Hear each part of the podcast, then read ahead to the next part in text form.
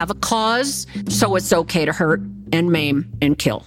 What interesting thing that I remember when I went into the cabin before he was lured out of his cabin, we were kind of getting things set up for what we hoped would be an interview and interrogation. I noticed some insect larvae on a windowsill. Hours later, I noticed the insect larvae were hatching. I, I it just momentarily uh, crossed my mind that it, it was a new beginning. The the Unabomber was caught. The case was over. Uh, not not completely. Now the judicial part was there, but the 17 year search for this killer, serial bomber, serial killer, was over.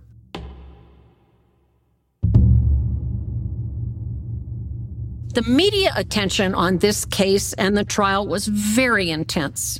The fact that this guy, an, an incredible loner who went out of his way to avoid people, was now a weekly, if not daily headline.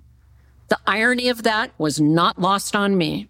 Many of the pictures taken of Ted after his arrest, it occurs to me in some of them, he's smiling. I think he might like the attention.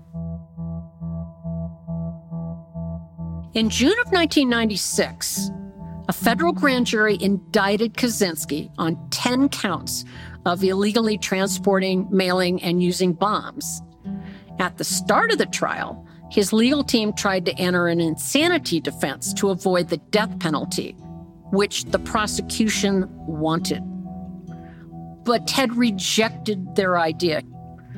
I've always believed Ted rejected the insanity defense because he wanted to be taken seriously by the world. Eventually, when he was up against the wall, he took the plea. Ted's court appointed psychiatrist determined that he was a paranoid schizophrenic, one of the most serious mental illnesses known to mankind. But I worked with paranoid schizophrenics for 10 years as a psychiatric nurse, and Ted Kaczynski is not one of them. The trial lasted six months, and he fought his legal team for the entire duration. Lots of theatrics. Ted would abruptly stop the trial by telling the judge he was unhappy with his lawyers and he'd asked to represent himself.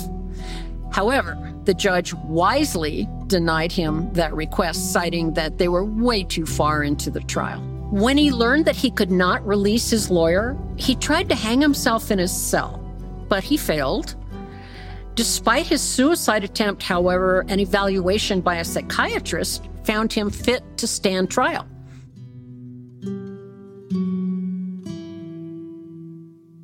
Instead of a jury decision, he accepted a plea deal and was sentenced to life without parole.